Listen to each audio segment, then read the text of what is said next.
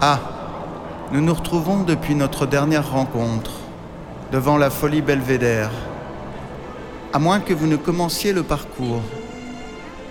Vous êtes en effet sur la promenade cinématique dessinée par l'architecte Bernard Tchoumi, concepteur du parc de la Villette. Promenade reconnaissable à ce chemin en relief, légèrement gris-bleu. Là, sous vos pieds,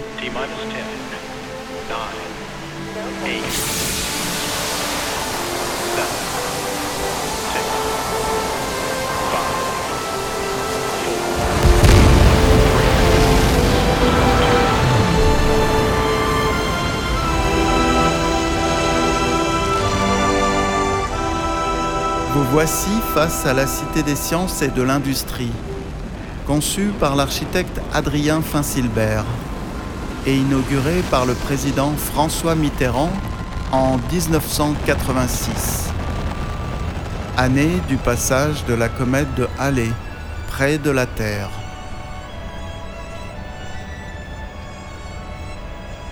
Vaste édifice étagé sur quatre niveaux, dont deux en sous-sol, ouvert sur l'extérieur, côté sud, la Cité des sciences et de l'industrie a été construite sur la structure d'origine de l'ancienne salle des ventes de viande en gros.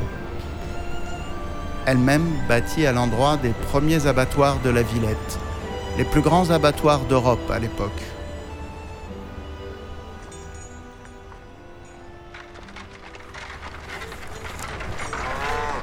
Imaginez-vous entre les années 20 et les années 50. Devant vous s'étalent sur cinq allées plusieurs dizaines de longs bâtiments rectangulaires en pierre de taille d'un seul niveau, avec leur cour intérieure. On entend, venant de derrière les murs, le son des animaux dans les étables. Bouveries, bergeries, porcheries, se mêlant aux cris des bêtes menées au carré d'abattoir et leurs 200 échaudoirs d'abattage. Ces bêtes, la veille ou le jour même, ont été vendues au marché aux bestiaux situé de l'autre côté du canal de l'Ourcq, notamment sous la Grande Halle. Une fois achetés par les chevillards, les bouchers de gros, les animaux sont amenés jusqu'ici à pied, ou descendent parfois même directement des wagons à bestiaux des trains arrivant en gare de Paris Abattoir, qui s'est situé juste là, un peu plus haut sur votre droite.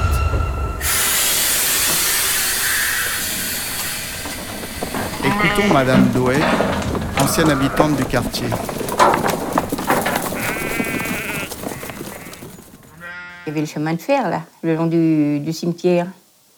Et c'était euh, une ligne simplement pour amener les, animaux aux abattoirs. C'était pas pour, pour les voyageurs.